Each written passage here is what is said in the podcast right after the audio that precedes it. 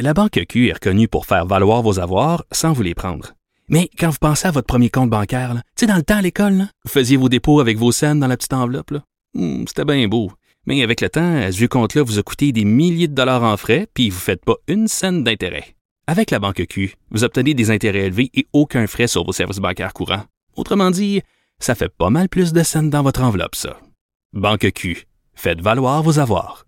Visitez banqueq.ca pour en savoir plus.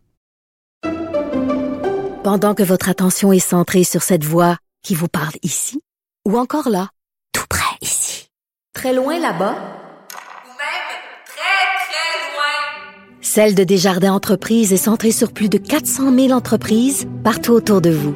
Depuis plus de 120 ans, nos équipes dédiées accompagnent les entrepreneurs d'ici à chaque étape pour qu'ils puissent rester centrés sur ce qui compte, la croissance de leur entreprise. Je pense que c'est ce qui a fait sursauter le procureur de la Couronne. Nicole Gibault. J'en ai un ras le bol de ces gens-là. À mon sens, c'est de l'intimidation. Geneviève Peterson. C'est ça. Puis C'est sauve en marchette, on aura le temps de le rattraper. La rencontre. Non, mais toi, comme juge, est-ce que c'est le juge qui décide ça? Com- Comment ça marche? Oui, oui, oui, oui, oui, oui, oui, oui. C'est le juge. La rencontre Gibault-Peterson. Salut, Nicole. Bonjour, Geneviève. Bon, pas trop débiné des annonces d'hier? Non, euh, on, s'y- on s'y attendait. Euh, puis euh, positivement, c'est mieux que l'année passée. C'est, vrai. La seule chose que j'ai dit à mon conjoint, l'année dernière, on était tout seul sur Zoom. Puis là, cette année, on va être euh, probablement 4-5, peut-être 6. Mais les gens craignent le couvre-feu. Hein. Hier, euh, François Legault s'est Ouais. fait poser la question en anglais. Il n'a pas voulu écarter cette possibilité-là. Je comprends. Là, euh, c'est mieux de dire que tout se peut en ce moment. Mais rappelle-toi, le couvre-feu la- l'an passé, c'était l'autre côté des fêtes. Hein? Oui, absolument. En tout cas, regarde. En tout cas, euh, j'ai un chien. J'ai un chien cette année. c'est ce que je me dis. J'ai dit, elle va m'amener me promener, euh, passer 8h30 si c'est ça qui arrive. Bon, un dossier qui euh, nous a occupé euh, beaucoup cette année avec raison. On continue d'en parler. C'est celui euh, de la fillette de Granby. 15 à 18 ans sans possibilité de sortir, qui euh, c'est ce qui est réclamé pour la belle-mère. Oui, c'est ça. C'est pas qu'on veut être euh, tourner le fer dans le plaid, mais aujourd'hui, c'était les représentations pour savoir si elle, elle serait éligible à une libération conditionnelle entre 10 et 25 ans parce que elle a écopé d'une prison à vie, ça on le sait. Elle va toujours être sous l'égide des libérations conditionnelles à vie. Euh, mais combien de temps va va-t-elle pouvoir euh, avoir avant de pouvoir s'adresser et demander des sorties, des demi-sorties, bon, des etc., des permissions? Alors c'est ce qu'on dit- ce qu'on débat. La couronne c'est entre 15 et 18. On a fait référence au dossier de Guy Turcotte avec raison, Euh, mais, mais il y a tellement de facteurs aggravants. Et le juge est- est- est- il se, il se dirige en fonction, évidemment, euh, des, oui, la jurisprudence, mais aussi, c'est lui qui a entendu toute la preuve. Il était là, il est fort probablement prêt. Il a fait, euh, probablement, il a mijoté tout ça euh, très euh, sérieusement. Il s'est déjà fait une tête. Il a écouté, évidemment, les procureurs. La défense, euh, c'est sûr, ils vont demander le minimum. Là, c'est 10, ils peuvent pas aller en bas de ça. Et en espérant que que- que- qu'elle aurait en bas de 15 à 18. Maintenant, les facteurs aggravants sont tellement énormes dans ce dossier-là. Euh, Il, il s'agit d'un enfant, il s'agit d'un enfant martyrisé. Là, on va arrêter de de- de- de- d'éviter les mots là. Alors, il il s'agit d'un enfant qu'on a cl- clairement martyrisé. Alors, je pense qu'il faut le prendre en considération. Je suis certaine que le juge l'a vu. Là, il en a vu pas mal plus que nous. Il était là tous les jours euh, euh, à écouter cette preuve, à lire, à regarder les photos. Il s'est fait une idée. C'est pas une sentence par vengeance qui va déterminer. Là, c'est vraiment des circonstances qu'il doit prendre en considération. C'est écrit dans le code criminel. Là, c'est tous des éléments qu'il doit prendre en considération. Le fait qu'il s'agit d'une personne âgée de moins de 18 ans, de, de 16 ans. De, tu sais la confiance. là. elle agissait à titre de mère représentant, mais là, c'est pas le cas. Pour protéger cet enfant-là, alors abuser de sa confiance et je pense que ça va être pris en considération. On verra. J'ai l'impression qu'on va le savoir cet après-midi. Peut-être. Bon, évidemment, on va surveiller ça. On parle euh, d'un homme qui a volé des sacoches, Nicole. Oui. Ça n'a pas l'air d'être un crime très grave, entre guillemets, le voler des sacoches. Euh, moi, je lisais ça ce matin, là, condamné à six ans de prison. Euh, il s'en est pris à des femmes à la brunante pour leur dérober leur sac à main. Je me faisais la réflexion suivante, euh, puis c'est peut-être un peu démagogique de ma part, là, tu me corrigeras, Nicole. Je me dis, on parle tout le temps. toi puis moi, on a parlé des PIM qui ont pogné 18 mois de prison.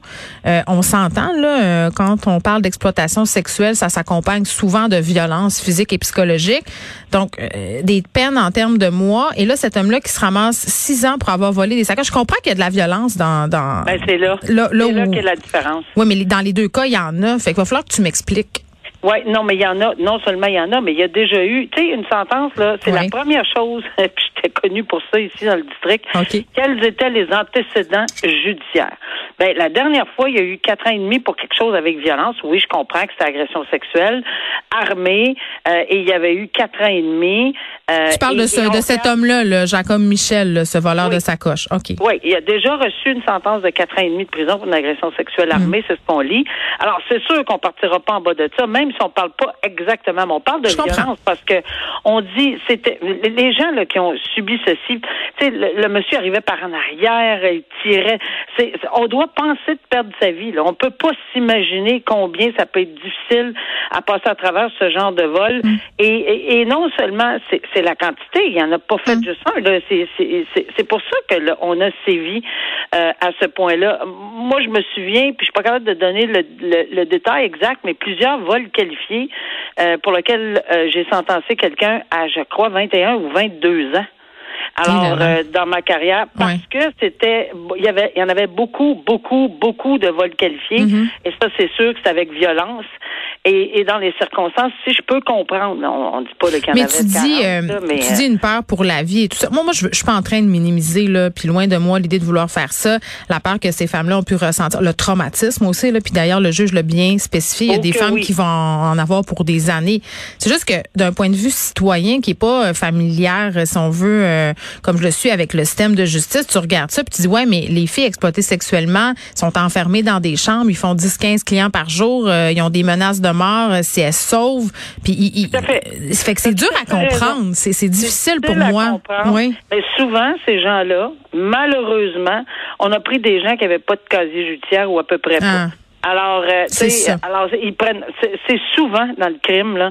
Euh, c'est souvent on commence là, ok, celui-là ou celle-là, euh, pas de pas de casier judiciaire, donc il va, il risque moins. Mm. Il se dit clairement. Mais quand il y a de la violence, Nicole, on devrait pas partir d'emblée d'ailleurs, même s'il n'y a pas d'antécédent. Moi, je pose la question.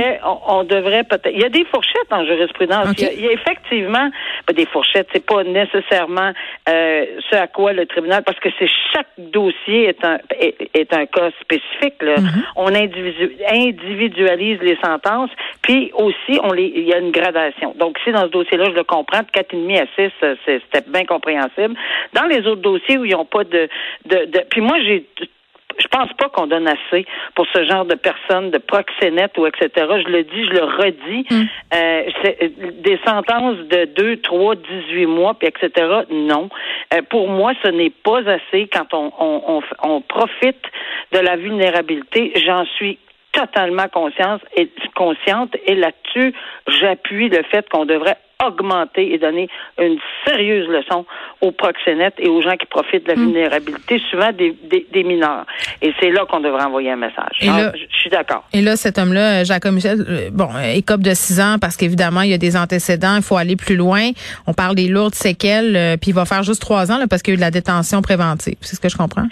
Oui, ben il va, ben, c'est-à-dire que oui, là, il est déjà en détention depuis X nombre de temps, puis il va être suivi parce que ça c'est très, c'est rare ou ben c'est pas rare.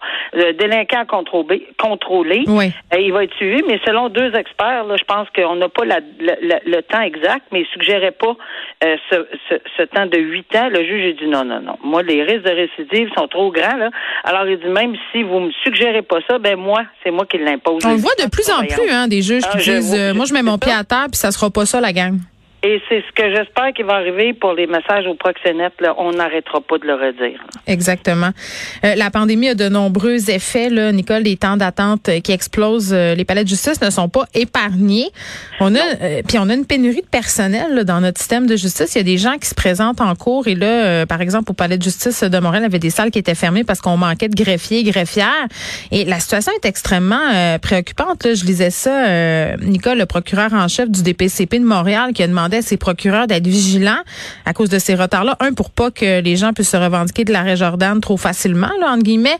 Deux, parce que, tu sais, pour les victimes qui sont vulnérables, mettons toi que tu viens témoigner dans une cause d'agression sexuelle et tout ça, puis tu te fais dire le jour même, là, alors que tu t'es préparé, que tu pas dormi de la nuit, que ça te replonge dans toutes sortes d'émotions épouvantables, ben excusez, on n'a pas de greffière. Euh, c'est sûr que c'est vraiment pas l'idéal.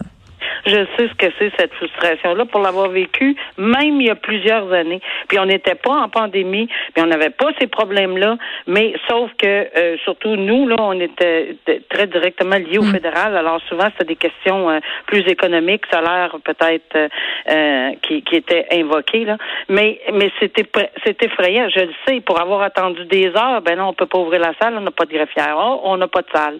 On n'a pas de greffière ou on n'a pas de salle. c'est c'est l'enfer. Puis on n'est pas un district comme Montréal, on n'était pas un district comme à Montréal. Alors, je peux comprendre les frustrations. Et oui, euh, l'arrêt Jordan, maintenant, moi, je me pose une question. Je n'ai pas la réponse tout de suite, là, mais est-ce que euh, tout ça, la pandémie oblige, parce que je sais qu'on met beaucoup sur le dos de la pandémie, mais ici, clairement, c'est une conséquence probablement de la pandémie. Euh, les pénuries, on le voit partout. Il y a des pénuries de, de, de, euh, de personnel partout, partout. Est-ce qu'ici, on ajoute à ceci une pénurie de personnel à cause de la pandémie? Et est-ce qu'on prendrait en considération le fait que c'est une circonstance absolument exceptionnelle et qu'à ce moment-là, peut-être le 30, 30 mois, exemple, on irait peut-être à 32, 33, 34. Tu sais, je me pose la question parce que oui, c'est rigide, Jordan, mais euh, tu sais, à un moment donné, euh, euh, ni la Cour suprême ne pouvait ne pouvait prévoir en 2016, quand ils ont prononcé l'arrêt Jordan, que quelque chose de genre nous arriverait. Fait que j'ai l'impression que possiblement, on verrait ajouter, mais enfin, je lance ça. Euh, non, mais c'est vrai, une euh, espèce d'addenda de dire euh, qu'à cause de la pandémie, là, ou attendez un petit peu les arrêts de Jordan, là, ça sera ben, regardé du cas par cas. Là on peut avoir un filet peut-être, mais c'est sûr que l'ensemble du dossier va devoir être regardé là, parce que c'est vraiment un manque de personnel. Mm. Puis je voyais des juges dans, dans l'article qu'on a lu là, ils s'impatientaient, puis mon Dieu que je les comprends, je l'ai vécu. Le danger, mais oui, le danger c'est de perdre ces victimes-là ou de perdre des témoins. Tout à fait. C'est vraiment pas drôle pour ces gens-là de revenir. Une chance. Puis, tu sais, euh, je comprends, là, mais il y a des gens qui ont des familles. Tu sais, moi, je voulais, moi, je, à cette époque-là, euh, tu sais, il y a des gens qui disaient, bon, on va siéger jusqu'à 7, 8 heures, 9 heures. Ben oui, on peut pas. Il y a des gens qui ont, qui ont des familles. Il y a des gens qui ont des enfants. Il faut aller chercher à la garderie. On peut pas juste imposer, euh, comme ça, là. bon, mon siège jusqu'à 8 heures ce soir, là. Tu sais, exceptionnellement, on peut faire, on peut peut-être préparer le, terrain, mais c'est vraiment pas mm. évident, là. Mais, mais c'est ça. La pandémie fait ressortir toutes les petits fil qui dépasse, ce qui marche moins bien dans le système, tout à coup, euh, ça nous pète en pleine face. Je te souhaite un excellent week-end. Nicole, repose-toi bien. Merci beaucoup, puis euh, au plaisir de se reparler. Oui, je pense qu'on se retrouve, nous, euh, en janvier, donc. Donc, bonnes vacances. OK. Probablement, à moins effectivement qu'il y ait des dossiers là, euh, absolument qui tombent. Oui, mais là, on va te laisser aller te reposer, prendre des ah, marches avec tes chiens, puis euh, sois prudente euh, pendant le temps des fêtes. Là, pogne-nous pas au micro. Salut. Oh.